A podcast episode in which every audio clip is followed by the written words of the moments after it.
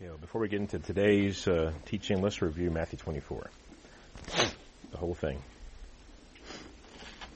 Very important chapter in the Bible. Let's see if we are in the end times, or if we make it to there, or our children do. Very important chapter of the Bible. Tell me something you learned from Matthew 24. Yes, Brother Tracy. Uh, Matthew 24 is not pro- is not talking about the destruction of the temple in uh, uh, 70 AD. That's that's actually discussed in Luke Okay. Luke chapter 21. And is Luke chapter 20, 21 only talk about the destruction of the temple in AD 70? Uh, no, it begins talking about that, but also talks about uh, uh, future returning of Jesus. Okay. Okay, someone else tell me something they learned from Matthew 24. Well, that the um, not knowing the day and the hour is is referring to them right now, not knowing the day Yeah. and the hour. Right. The word there is, is a present, Mhm. presently. It's in perfect tense. Okay. The word oida is to know there. I mean, it's in perfect tense, which means it could literally be translated, they had not come to know yet Okay. the day or the hour. That's how it because perfect tense is referring to something in the past that was completed and up to this point is still in the same state. Mm-hmm. So they hadn't known and they don't yet know. Mhm. That's what it's literally saying there. So that's good. Anyone else? I'll just comment on that kind of. Probably, do you think that's kind of like translators putting their their interpretation on it? Because It's possible. It's quite possible. Preachers one don't want us to know when. It's quite possible.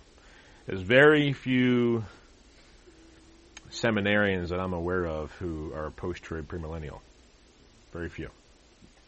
So, but that's what seminary can do to you, unfortunately. The people who are the teachers in the seminary and the people who are the professors, people who are the leaders, people who are the writers of the books, they often have the greatest influence. And we know that most of them have an Augustinian influence. That's why I think Augustine was a uh, amillennialist. Preferred a just like Origen, he preferred a more a less literal interpretation of the end time scriptures.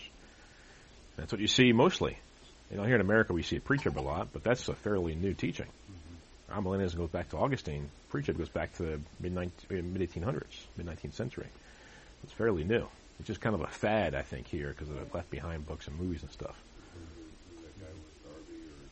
Yeah, Darby was one of them. There was a some kind of uh, Scofield Bible. made it- yep, Scofield Bible made it popular. Yep, that's right.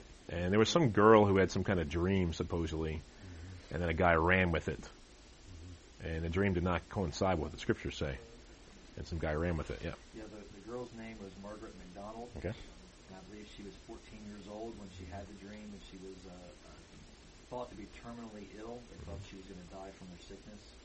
And it was Edward Irving who was the one who took it and ran with it because he was desperate to see uh, signs, uh, gifts of the Spirit in the church. So he was just looking any way he could try to manifest his gifts of the Spirit. He was actually ejected uh, from the church in England. Mhm. Uh, so that's basically all surrounding. And not only that, you have to understand the historical context of when the pre-trib arose out of. It rose out of a context where the people of the Reformation were amillennialists, most of them, and so they they believed in a imminent coming of Christ, and because they believed in imminent coming of Christ, uh, they wanted to hold on to that. And so you could have a pre-trib rapture, which gives you a literal interpretation of some of the scriptures concerning end times, believing in a literal millennium now instead of an amillennial, uh, not a literal millennium, but you still can hold on to this, uh, you know, imminent coming that he can come at any time, you know, type of thing. And so, um, that's the context of which this arose out of. So people want to hold on to that.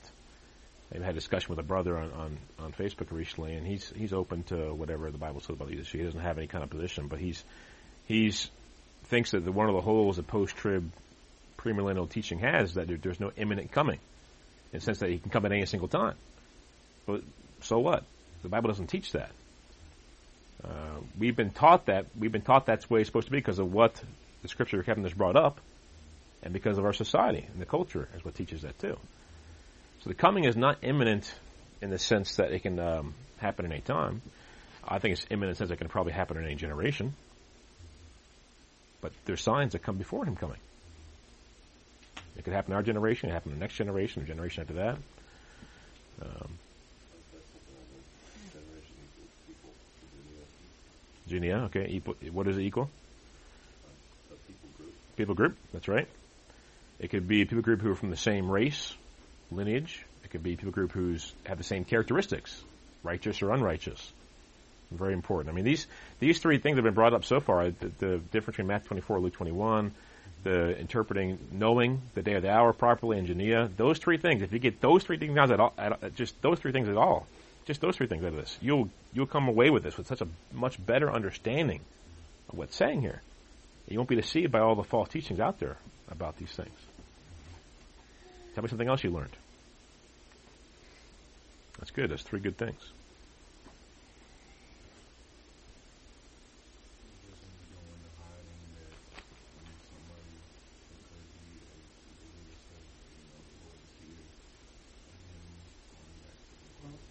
Mm-hmm. Okay. Yeah, if you're in hiding and someone says, the Christ is here, should you believe him? Why not?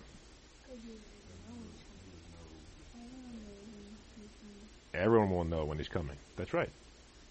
Even children can understand these things. Everyone will know. You no one's going to have to tell you. You don't have to watch it on cable TV. You won't have to have internet access. You don't have to have those things. You don't have to have CNN or Fox News. They, they won't be reporting it. When his lightning cracks the sky, they're, they're, all, everything, their, all their satellites will probably be destroyed just like that. So they won't, they, they probably won't be having any reception. Besides, they'll be in the cave saying, cry out, say, let the rocks fall upon us anyway. I was suddenly envisioning this kind of stuff last night. I don't mean to take away off topic, but like, Yeah. so I was out in the pitch black driving home my scooter, and I'm like, wow, it's really dark out here. Yeah. Like, imagining what it would be like. It'd be even darker the last days. Right, especially at the sixth seal. I mean, the moon is dark, the sun is not giving us light, the moon is dark, and the stars don't give their light either. Uh, it's going to be real dark. But we'll have a, we'll have a great light. Greater light than the sun, than the S-U-N sun. Does anyone have anything else they want to say that they learned that was important to them? Uh,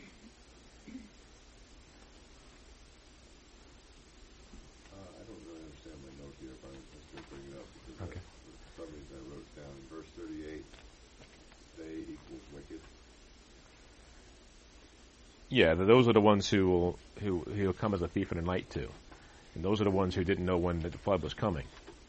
It's a very important part of this. What we talked about so far too is the thief in the night. That's Jesus comes as a thief in the night for the wicked because they're not watching, they're not praying, they're not living holy, and they're not studying the truth. Yeah, we're supposed to be looking for the signs. We're studying the scripture, so we know what the scriptures say about this. We're living holy. Very important thing. So we're not doing those three things. We're not to. We're to be surprised. It comes a thief in the night for us. Very important. I'd say just how simply important context. Yes. Yes. And not only that, this has happened time and time again. I mean, it's happened a lot with Calvinisms. I've dealt with them throughout the last six or seven years. Um, is going back to the Old Testament that is talking about and looking at the context. You know, we looked at did Noah know the day he the flood was coming? Yes, he knew seven days beforehand when it was going to come. Um, you know, Romans nine when it says Jacob I love Esau I hated, going back and seeing what it's talking about there. And so going back to the Old Testament scriptures, going back to the situation with, with Lot and his wife, and so I'm and, re- and reading what happened there, and finding out these situations so it can help you understand the New Testament. Because often, what's going to happen in the future is almost like a repeat of what happened in the past. You know, the abomination of desolation, understanding what that is, not allegorizing it to some something like, oh, the abomination of desolation is, is the temple being built and then offering regular sacrifice temple because God doesn't receive those anymore. That's the abomination of desolation. Or saying, well, eh, abomination of desolation, you know, we're the temple of God now, so if we have the Holy Spirit living inside us, we start living wickedly again, that's the abomination of desolation. Is that what Daniel says? But he says go back and read Daniel. So it's so important to understand the Old Testament, too, to be able to understand what's going to happen in the future. It's often like a rerun, or a deja vu, so to speak, of what happened in the past. Yes. Things happen in the past, we can look at it as a sight picture of what's going to happen in the future. Look Shadow. that way, too. Kind of like a shadow. Yeah, shadow picture. It's just because Satan wants to do the same thing. He wants to declare himself God and be in the temple. That's what his constant battle is to do. Yep, he wants to be God. Again, kind of going along the, the not knowing the day and the hour again, how, how at that, if we are here at that time of the abomination of desolation, then we can count 1290 days Right. to the end. Right. We, we can, And so those people will know the day and hour. Right. People who are watching, who are waiting, who know what sign to look for, they're living holy. They can count from that day. And Daniel, I was thinking Daniel did that when the, the 70, the 70 years where he was looking, he knew, Yep. he said he looked at the scripture and he knew Right. that the time of the captivity was up, Mhm. right?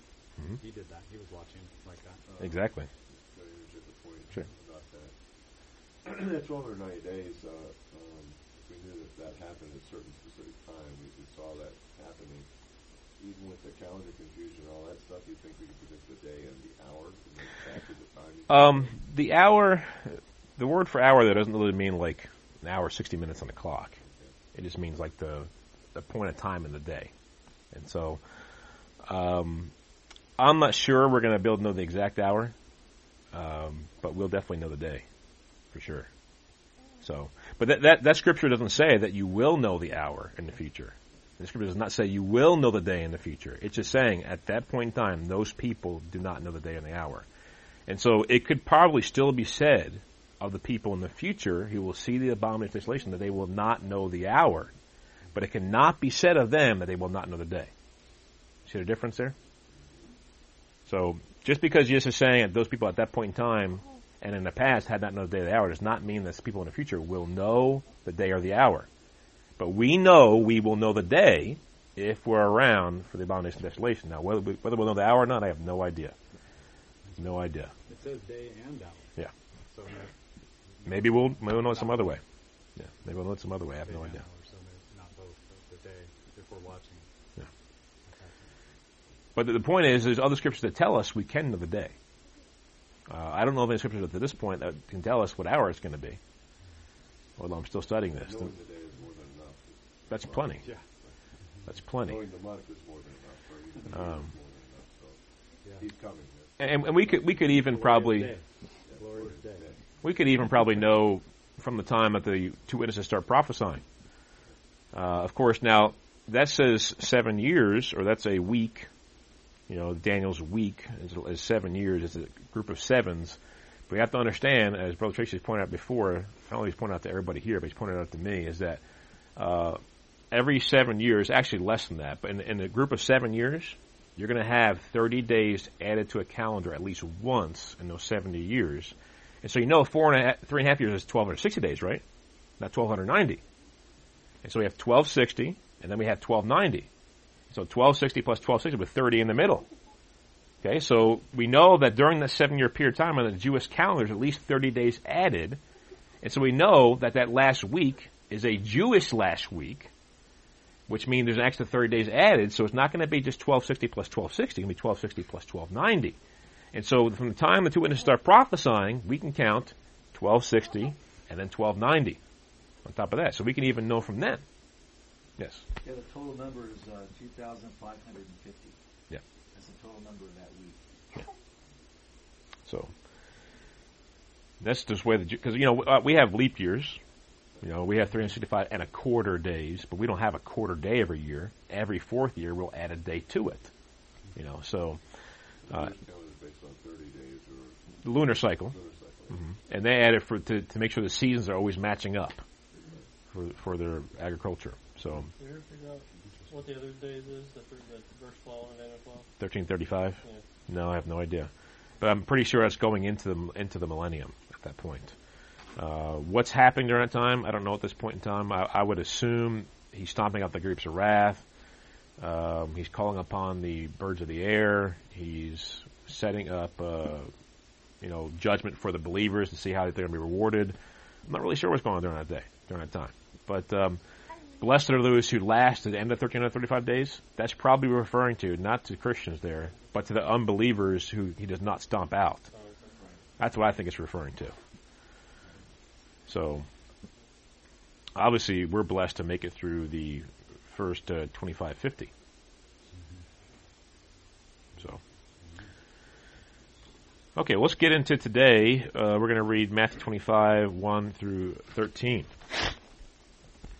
and And the kingdom of heaven shall be likened to ten virgins who took their lamps and went out to meet the bridegroom. Now five of them were wise and five were foolish. Those who were foolish took their lamps and took no oil with them. But the wise took oil in their vessels with their lamps. And while the bridegroom was delayed, they all slumbered and slept. And at midnight a cry was heard, Behold, the bridegroom is coming, go out to meet him. And all those virgins arose and trimmed their lamps. And the foolish said to the wise, Give us some of your oil, for our lamps are going out. But the wise answered, saying, No, lest there should not be enough for us and you, but go rather to those who sell and buy for yourselves. And while they went to buy, the bridegroom came, and those who were ready went in with him to the wedding, and the door was shut. Afterward, the other virgins came also, saying, Lord, Lord, open to us. But he answered and said, Assuredly I say to you, I do not know you. Watch therefore, for you know neither the day nor the hour in which the Son of Man is coming. And once again, in verse 13, the word oida is in the perfect tense there. Okay, so what we see here is, you need to understand, of course, there's no chapter divisions in the original. And so Jesus is continuing his same teaching here about the end times. Okay? And he likens the kingdom of heaven at this point in time to uh, ten virgins. Now, in the past, he's likened it to in Matthew 22 um, to a wedding being arranged for a son.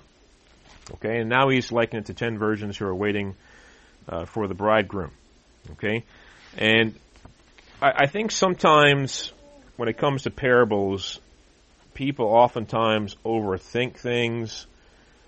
They read things in that aren't necessarily there, and allegorize things, and try to find things that are hidden. I don't think that's necessarily the point here. I think the point is verse 13. That's the whole point. Uh, watch therefore for neither the day nor the hour. You know neither the day nor the hour which the Son of Man. So you need to be ready. That's the whole point of what he's making here in verses 1 through 13. Um, and the first thing I want to show, I want to point out to you is the progression Jesus is taking here with the people he's talking about who are not going to be ready when he returns. We see in verses 36 through 44 him talking about the people of the days of Noah. And if you go back to Genesis 6, it says that the, every intent of the thoughts of their heart were only evil continually. These are just blatantly wicked people. Okay, they are marrying, giving marriage, they're apathetic towards the warnings of Noah. And so those people were not ready. And then we see in Matthew 24 verses 45 to 51, we see people who are claiming to be servants of God, who are claiming to be, they're, they're, they were put as rulers over his household. They're, they're leaders in the church. so they have a facade of being a Christian, not only a Christian, but a Christian leader, but yet they were openly hypocritical. They were drunkards and they were beating their fellow servants. So we have the non-Christians who are living wickedly. We have the professing Christian leaders who are living wickedly openly. now in this story, we have this group of virgins, five virgins, who you see no open wickedness. You see no signs of them being not Christian. You see no signs of them not being part of the group of the virgins. You see no signs of that at all. In fact, you don't know they're not ready until the very end. That's when you know they're not ready. And so he's taking this progression, and we'll see even a different progression when we go to the parable of talents next time that I teach, about four weeks from now. So you see a progression here of Jesus giving warnings to people, different groups of people who are not going to be ready. And so I would even say that the, the group being talked about in, in verses 1 through 13 of Matthew 25 is people who have secret sin in their lives that no one else knows about. But God knows about it. And God knows they're not ready. And they may even fool themselves to think that they are ready, but they're not ready. And time comes, it'll be revealed that they're not ready. But let me, let's look at some similarities between these, these two groups of five here. We have five who are ready and five who are not ready. See some similarities between them. All ten were invited to the wedding because they were planning to go. And they all planned to go out and meet the bridegroom so they can go to the wedding. They were making plans for this. They were planning to be there. So thinking in the heart, I'm going to be in the kingdom of heaven. Okay, this is what it's being likened to here. So you see that in verse 1. All ten were invited and they were planning to go meet the bridegroom so they can go to the wedding feast. Uh, the second similarity I see here in these two groups of five virgins, the wise and the foolish, is they all had some level of excitement when it came to meet the bridegroom. You see that in verse 7. It says, Then all those virgins arose and trimmed their lamps. So they all heard the cry, The bridegroom is coming. Go out to meet him. And how many trimmed their lamps? All of them.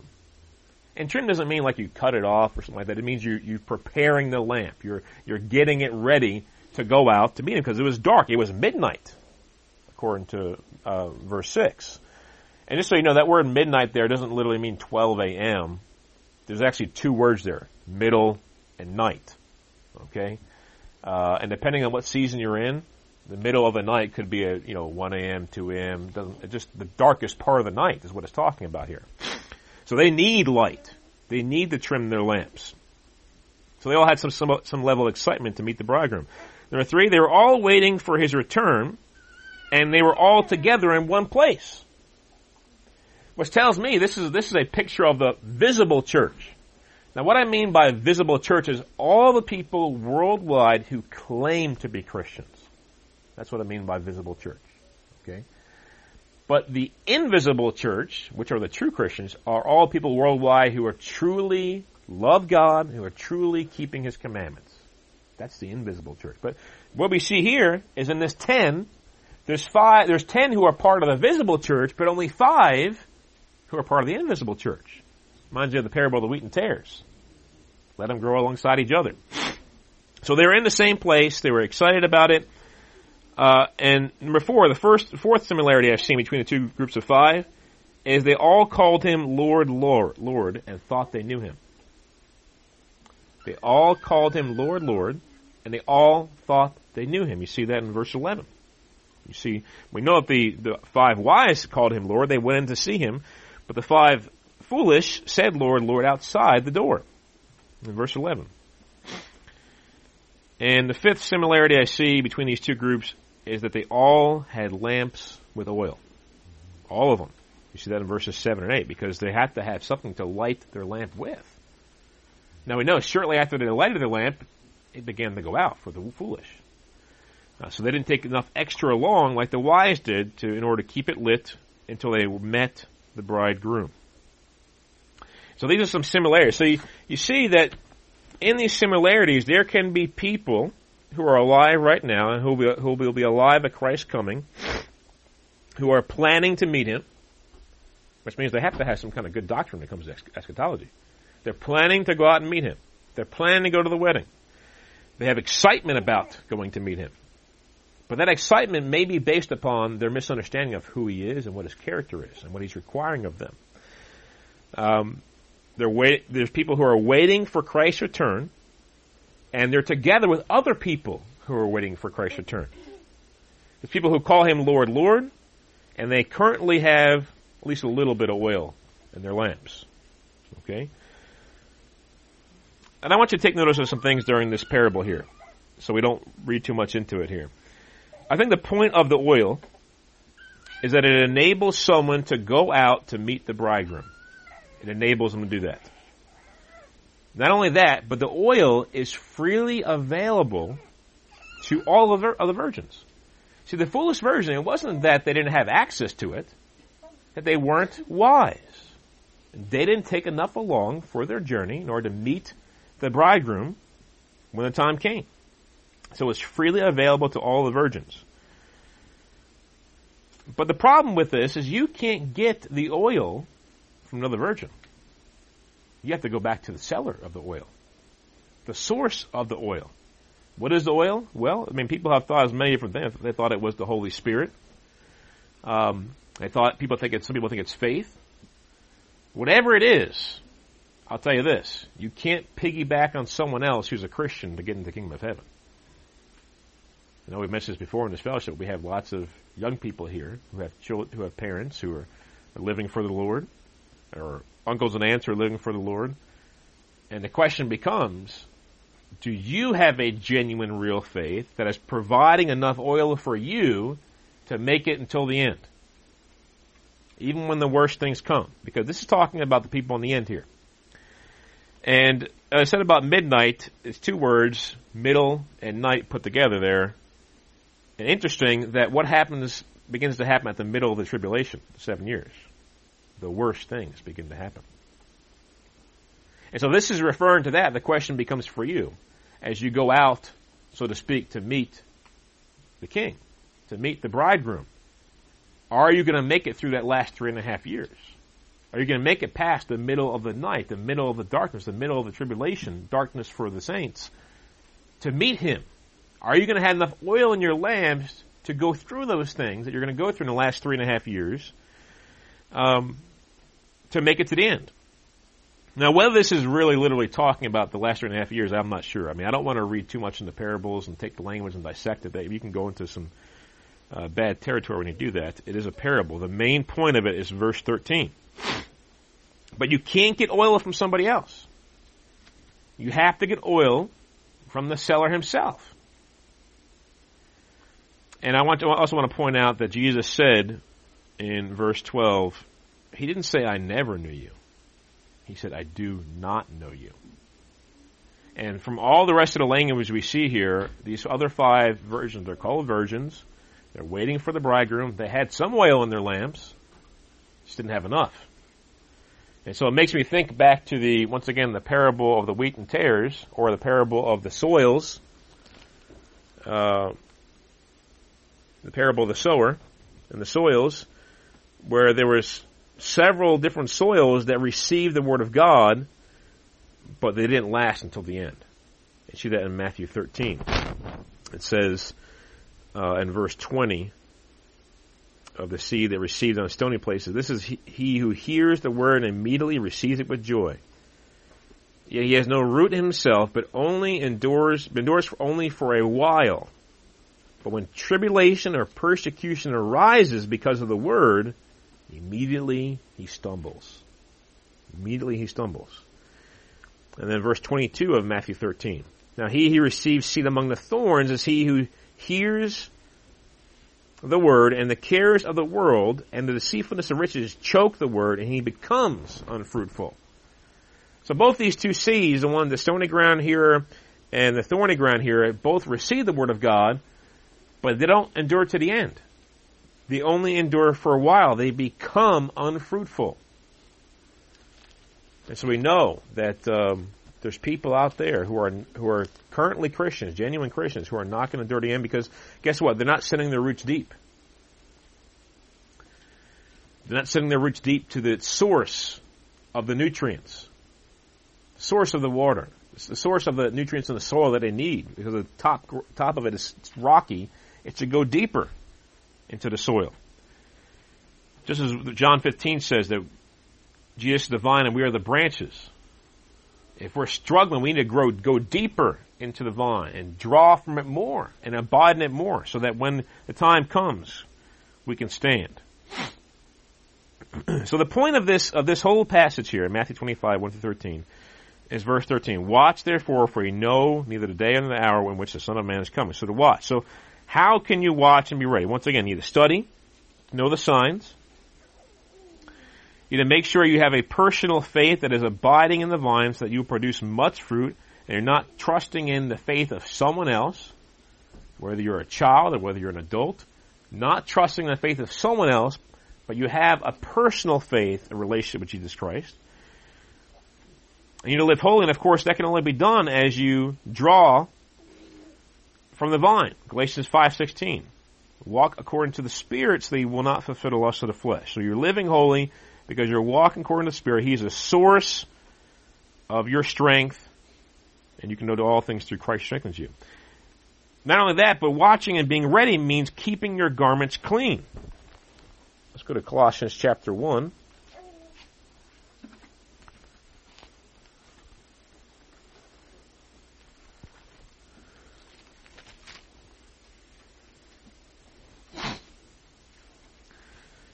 Colossians chapter 1 and verse 21 through 23, and then we'll go through verse 27 to 28. And you who were who once were alienated and enemies in your mind by wicked works, that now he has reconciled in the body of his flesh through death to present you holy and blameless and above reproach in his sight. If indeed you continue in the faith, grounded and steadfast, and are not moved away from the hope of the gospel which you heard, which was preached to every creature under heaven, of which I, Paul, became a minister. So, the whole point of Christ's death is to present you holy, blameless, and above reproach. That's part of being watching and being ready. As a virgin of Christ, you're keeping your garments clean. And then verse 27. To them, talking about the Gentiles here, God willed to make known what are the riches of the glory of this mystery among the Gentiles, which is Christ in you, the hope of glory. Him we preach, warning every man and teaching every man in all wisdom. And here's the reason why he's warning every man and teaching every man in all wisdom, that we may present every man perfect in Christ Jesus. And to this end, Paul labors, striving according to his working, which works in me mightily. So you need to keep your garments clean. Uh, Ephesians 5 also talks about, we've read this before in this fellowship, Ephesians 5, uh, verse 25, says, Husbands, love your wife, just as Christ also loved the church, and gave himself for her, that he might sanctify and cleanse her with the washing of water by the word, that he may present her to himself, a glorious church, not having spot or wrinkle or any such thing, but she should be holy and without blemish. So, we gotta be living holy, drawing from the source of our strength. That's the way we're gonna live holy, not doing it in our own strength or our own, in our own flesh, but drawing from the strength we need to live holy, the oil we need, and we need to keep our garments clean. And if we sin, confess, repent, forsake, don't play with it. And that's how you keep your garments clean. If you sin, you go back to the cleansing flood that we sung about this morning, so you can cleanse again. Because the whole point is that he, he might present the church to himself, not having spot or wrinkle or any such thing, that should be holy without blemish. Um, and then we also see in Revelation 19, read this many times as well, but it's important to this uh, parable reading about right now. Revelation 19, 7 and, and 8. Let us be glad and rejoice and give him glory, for the marriage of the Lamb has come, and his wife has made herself ready. Were the foolish virgins ready? Did they make themselves ready? No, they were not. And to her was granted to be arrayed in fine linen and bright, for the fine linen is a righteous act of the saints. What you see in verse 8 is a picture of the gospel. Granted. Because guess what? We've all sinned. We've all dirtied our garments, so it has to be granted to us to have white. But above and beyond, uh, but uh, go along with that, we are living holy because the fine linen is the righteous acts of the saints. So God cleanses us of our wicked acts, but He gives us a chance to have white by living holy. So people, we talked about this many times, people will say, well, you're taking the filthy away and they've, repl- God has replaced the filthy with the righteous. No, we're required to live righteous. He washes away the filthiness, but we're required to live righteous. And so if, if you watch, you pray, you live holy, you keep your garments clean, then Revelation 19, 7 and 8 will apply to you. Then Matthew 25 and verse 13 will apply to you. You know, in, in Zechariah chapter 4, let's go there for a second here.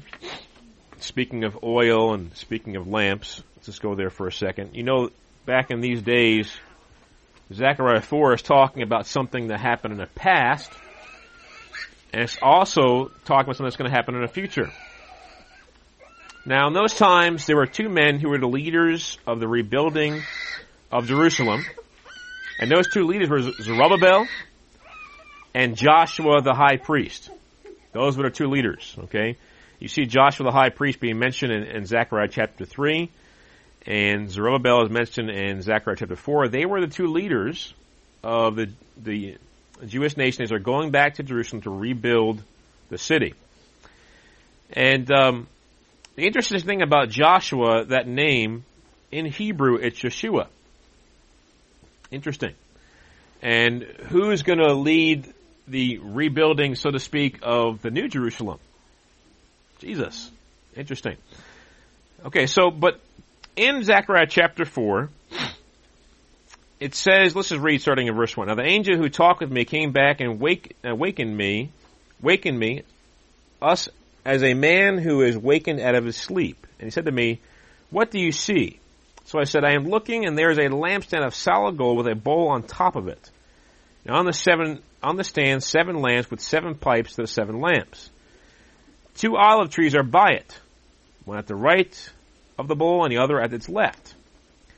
So I answered and spoke to the angel who talked with me, saying, What are these, my Lord? And the angel who talked with me answered and said to me, Do you not know what these are? And I said, No, my Lord. So he answered and said to me, This is the word of the Lord to Zerubbabel. Not by might, nor by my power, nor by power, but by my spirit, says the Lord of hosts. Who are you, O great mountain? Before Zerubbabel you shall become a plain. He shall bring forth the capstone with shouts of grace, grace to it. Moreover, the word of the Lord came to me, saying, The hands of Zerubbabel have laid the foundation of this temple. His hands shall also finish it. Then you will know that the Lord of hosts has sent me to you. For who has despised a day of small things? For these seven rejoice to see the plumb line in the hand of Zerubbabel. They are the eyes of the Lord which scan to and fro throughout the whole earth. Then I answered and said to him, What are these two olive trees at the right of the lampstand and at its left? And further, I further answered and said to him, What are these two olive branches, branches that drip into the receptacles of the two gold pipes from which the golden oil drains? They answered me and said, Do you not know what these are? And I said, No, my Lord. So he said, These are the two anointed ones which stand bef- uh, beside the Lord of the whole earth. Okay, so the whole point of what Zechariah, uh, God is telling Zechariah about the people at that time is that God sent them out to build the temple and it's going to be completed not by man's power, but by God's power. And this mountain that's before Zerubbabel that he's, he's not thinking he's going to be able to complete it, it's going to be made as a plain. So this hard thing is going to become an easy thing. And he's going to be able to complete it not by his might, nor by his power, but by my spirit, says the Lord of hosts. But let's get to this issue here of these two olive trees. This is referring to the two witnesses we see in Revelation chapter 11. If you just go there for a second, I'll read it to you to prove to you that's who it's referring to.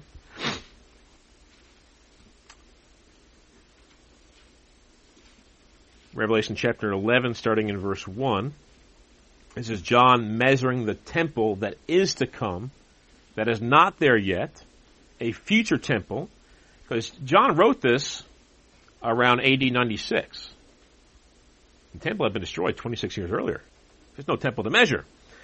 Then I was given a reed like a measuring rod, and the angel stood, saying, Rise and measure the temple of God, the altar, and those who worship there. But leave out the court which is outside the temple. Do not measure it, for it has been given to the Gentiles, and they will tread the holy city underfoot for 42 months. I'll give power to my two witnesses, and they will prophesy 1,260 days, clothed in sackcloth. These are the two olive trees and the two lampstands standing before the God of the earth. So there we go. So Zechariah chapter 4 is, is prophesying about these two olive trees that are coming in the future. Uh, I believe the two olive trees at that point in time, which was a current situation, is referring to Joshua the high priest and Zerubbabel the, the governor, so to speak, of Jerusalem. And so, but you see that the source of what they are doing, the oil in this situation here, is not by might, nor by power, but by my spirit, says the Lord of hosts. So the power the two witnesses have, the source of their power is the Holy Spirit. Not because they're great men. You know, I, I wonder if if there is going to be a group of people, you know, the Bible doesn't really talk about this, who will try to worship them. Even though I'm sure their words will do the exact opposite. Because people see men with, I mean, look, look what happened to Paul and Barnabas when they were walking the book of Acts. They were telling them over and over, don't, we're, we're not gods, and they still wanted to worship them. Because of the things they had done. And so the power comes from the Holy Spirit. That is the oil um, that the two witnesses had. And so, with that in mind, I, I, I suppose that we can assume in Matthew 25 the oil is the Holy Spirit there. Now, in a little sense, if you go back there just for a second in Matthew 25, um, of course, this is where you can't read too much in the parables here. Um, you can't go and buy the Holy Spirit, okay? Um, I don't know if someone who would ask the Holy Spirit from someone else who, who has it and say, "Give me more of the Holy Spirit so I can survive." So this is just you know, God, Christ is using a parable here. A natural situation, because in a natural speaking, you can run out of oil, and naturally speaking, you have to go buy it. And naturally speaking, you can get it from someone else, but if you get it from them and they don't have enough, then they won't last to the end either. Um, so it's a natural example here, but I, if, if we're going to th- say the oil is anything, I would say it's the Holy Spirit. Okay? And I'll tell you, if you think you need the Holy Spirit now, if this is talking about the last three and a half years, oh man, you're going to need the Holy Spirit then. You're going to need it then. Especially if you're not part of the group that goes out into the wilderness. You're really going to need it. Because persecution, as we said, be so great. Matthew 24 and verse 21. For there shall be great tribulation, such as not been since the beginning of the world until this time, no, no, ever shall be. That's us. And if you think, you know, we, we've been persecuted by people before in the streets. We, some brothers experienced that this, just yesterday. That lady might have been demon possessed. But imagine, but maybe she wasn't. But imagine a man being Satan possessed, persecuting you now. Satan himself persecuting you. It was one of his minions, but Satan himself. Imagine how bad it's going to be then. And so once again, the point of this whole thing, verse 13, watch, be ready. That is the point. You need to be ready. You need to have oil in reserve. You need to be diligent and be sober and gird yourself. In fact, let's just let's quote you one more thing here from Luke. Similar situation here, different analogy, but um, very similar statement here in Luke chapter 12 and verse 35. Let your waist be girded and your lamps burning. And you yourselves be like men who wait for their master when he will return from the wedding, that when he comes and knocks, they may be open to him immediately. Blessed are those servants who the master, when he comes, will find watching. Surely I say to you, that he will gird himself and have them sit down to eat and will come and serve them. And if you come in the second watch, or come in the third watch, and find them so, blessed are those servants. But know this, if the master of it, we heard this before, no, if the master of the house had known what hour the thief would come, he would have watched and not allowed his house to be broken into. Therefore you also be ready, for the Son of Man is coming at an hour you do not expect. So you need to be girded, gird your waist, let your lamps be burning, be prepared, be ready. It's something that Jesus is going to repeat over and over again in the upcoming verses here, because he wants you to be ready. I want you to be ready. And you need to be ready.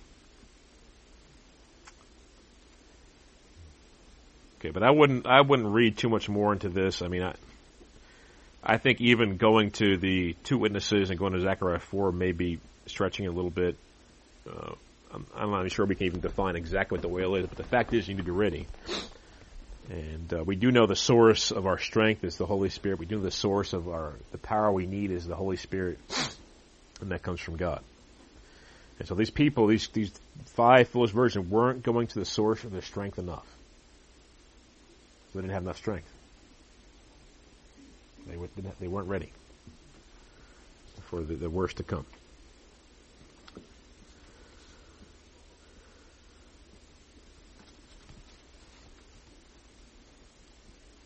Okay, well, we'll stop there. Open up the, for discussion. Tracy?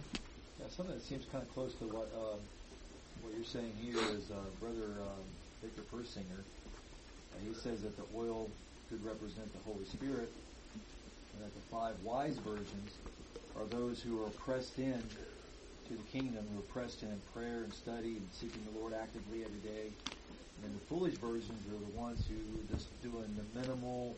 Uh, let's just do the minimal to just get by. Right. Right, and then those are the ones who are not in prayer constantly, that are not in study all the time, and, and those are the ones who constantly stumble into sin all the time. Mm-hmm. And the only reason why we sin is because we're not pressed in, mm-hmm. and that's what his supposition on this on this is. And it seems like it's really close to what you're saying. And those are the ones that are going to fall away. Right. So the key thing that they're getting the the oil, like the the wise virgins that have the oil in reserve, is to constantly be pressed in in prayer and study, seeking the Lord actively every day. That's how we get that oil in reserve. the oil being the Holy Spirit. So Amen. Amen. I was thinking uh, along those lines of, of how uh, Second Peter chapter one uh, really kind of describes the wise and foolish virgins, uh, how those who have escaped uh, the corruption that is in the world through lust, they've escaped, and for that very reason that they've escaped, they're to add to their faith. Now, not just not just to hang on to that initial salvation, but add to their faith. And it, and it says that the one who adds to his faith um, all these things, he won't be uh, barren or unfruitful in the knowledge of the Lord.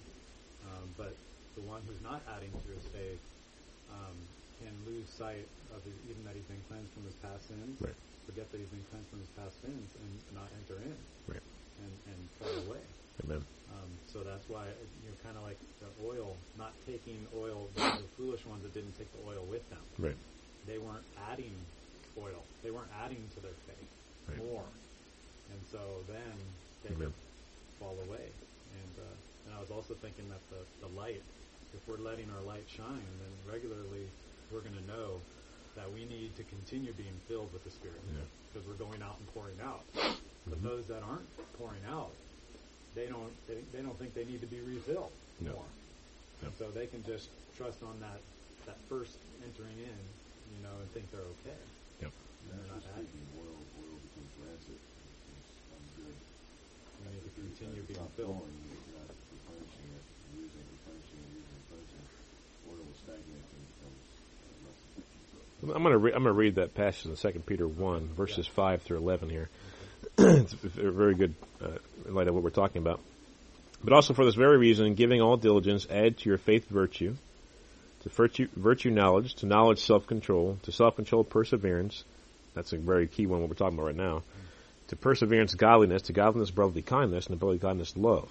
For if these things are yours and abound, you will be neither barren nor unfruitful in the knowledge of our Lord Jesus Christ. for he who lacks these things is short-sighted, even the blindness has forgotten that he was cleansed from his old sins. Therefore, brethren, be even more diligent to make your call and your election sure. For if you do these things, you will never stumble. For so an entrance will be supplied to you abundantly into the everlasting kingdom of our Lord and Savior Jesus Christ. This goes along very well with what you're talking about.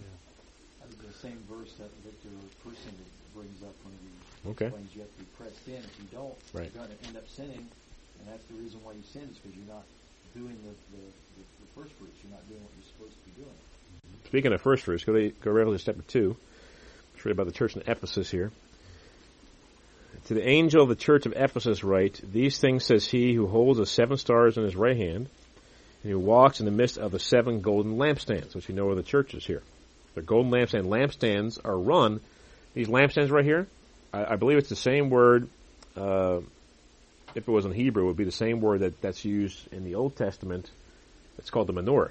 In Hebrew, it's menorah which is the seven seven lamps together, you know, all even across the board, not the nine one that you have for the Hanukkah, but seven golden lampstands. I know, and th- those things are actually supplied with oil.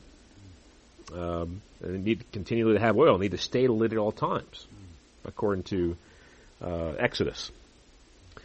I know your works, your labor, your patience, and you cannot bear those who are evil. And you have tested those who say they are apostles and are not, and have found them liars. And you have persevered and have patience, and have labored for my name's sake, and have not become weary.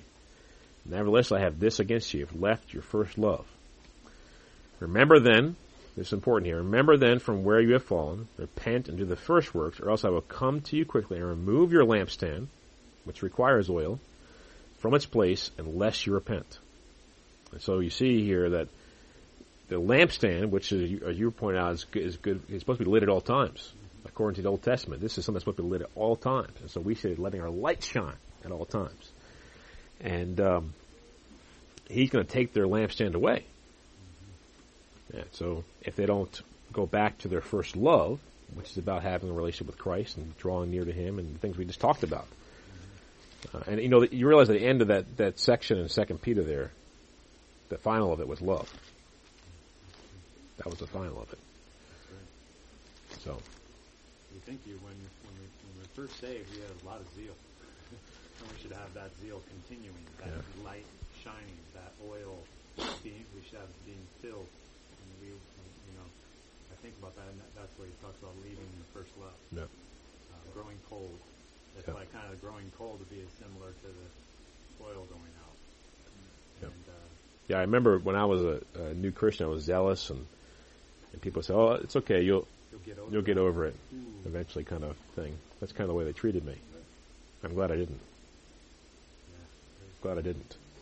Well, I remember a, a pastor, um, teacher, maybe I should say teacher, um, saying that he used to go out sharing the gospel when he was first saved.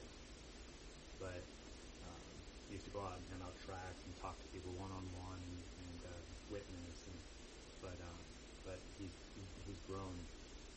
He's grown to a place where now he's, he's, he's kind of Does something more dignified and more respectable. Basically, basically thinks you know now he teaches in the in the you know the, the gathering of the saints. He teaches. That's his. That's what he does now.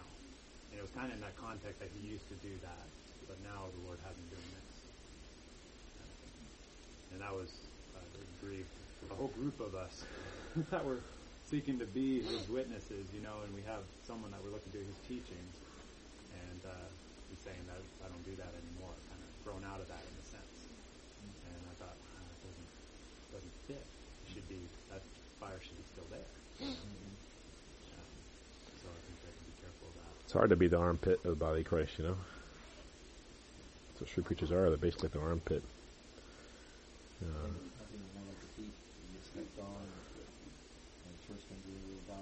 a I'm just saying that you know the church wants to cover us up with some stuff and act like we're not there. Now they'll have to deal with us, you know.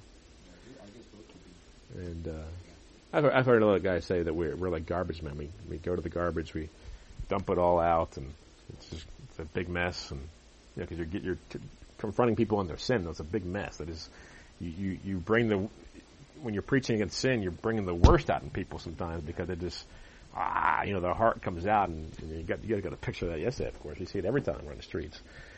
Uh, the worst comes out of people sometimes when you preach the truth to them. And, uh, Get that garbage out so they don't end up in the garbage dump. that's right. The eternal garbage dump. Right. That's that's what we're that's Exactly. our, that's our goal. Yeah, we want them to be cleaned out. Get want it all them, out now. Get it all out. yeah, I want it to be out for good. That's. You know. I to bring up a passage kind of, kind of relates to what you guys are talking about, but Okay. Hebrews 6, starting in verse 9, But beloved, we are confident of better things concerning you, yes, things that accompany salvation, though we speak in this manner.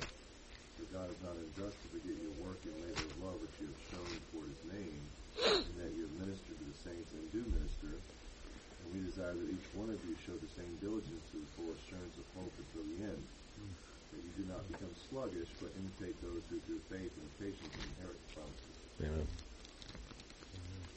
Yeah, we can't become sl- Like salvation. can't become sluggish. Yeah, can't become sluggish.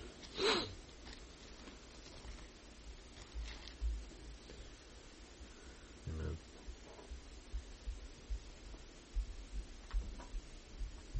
Some of the little the little children's songs are good.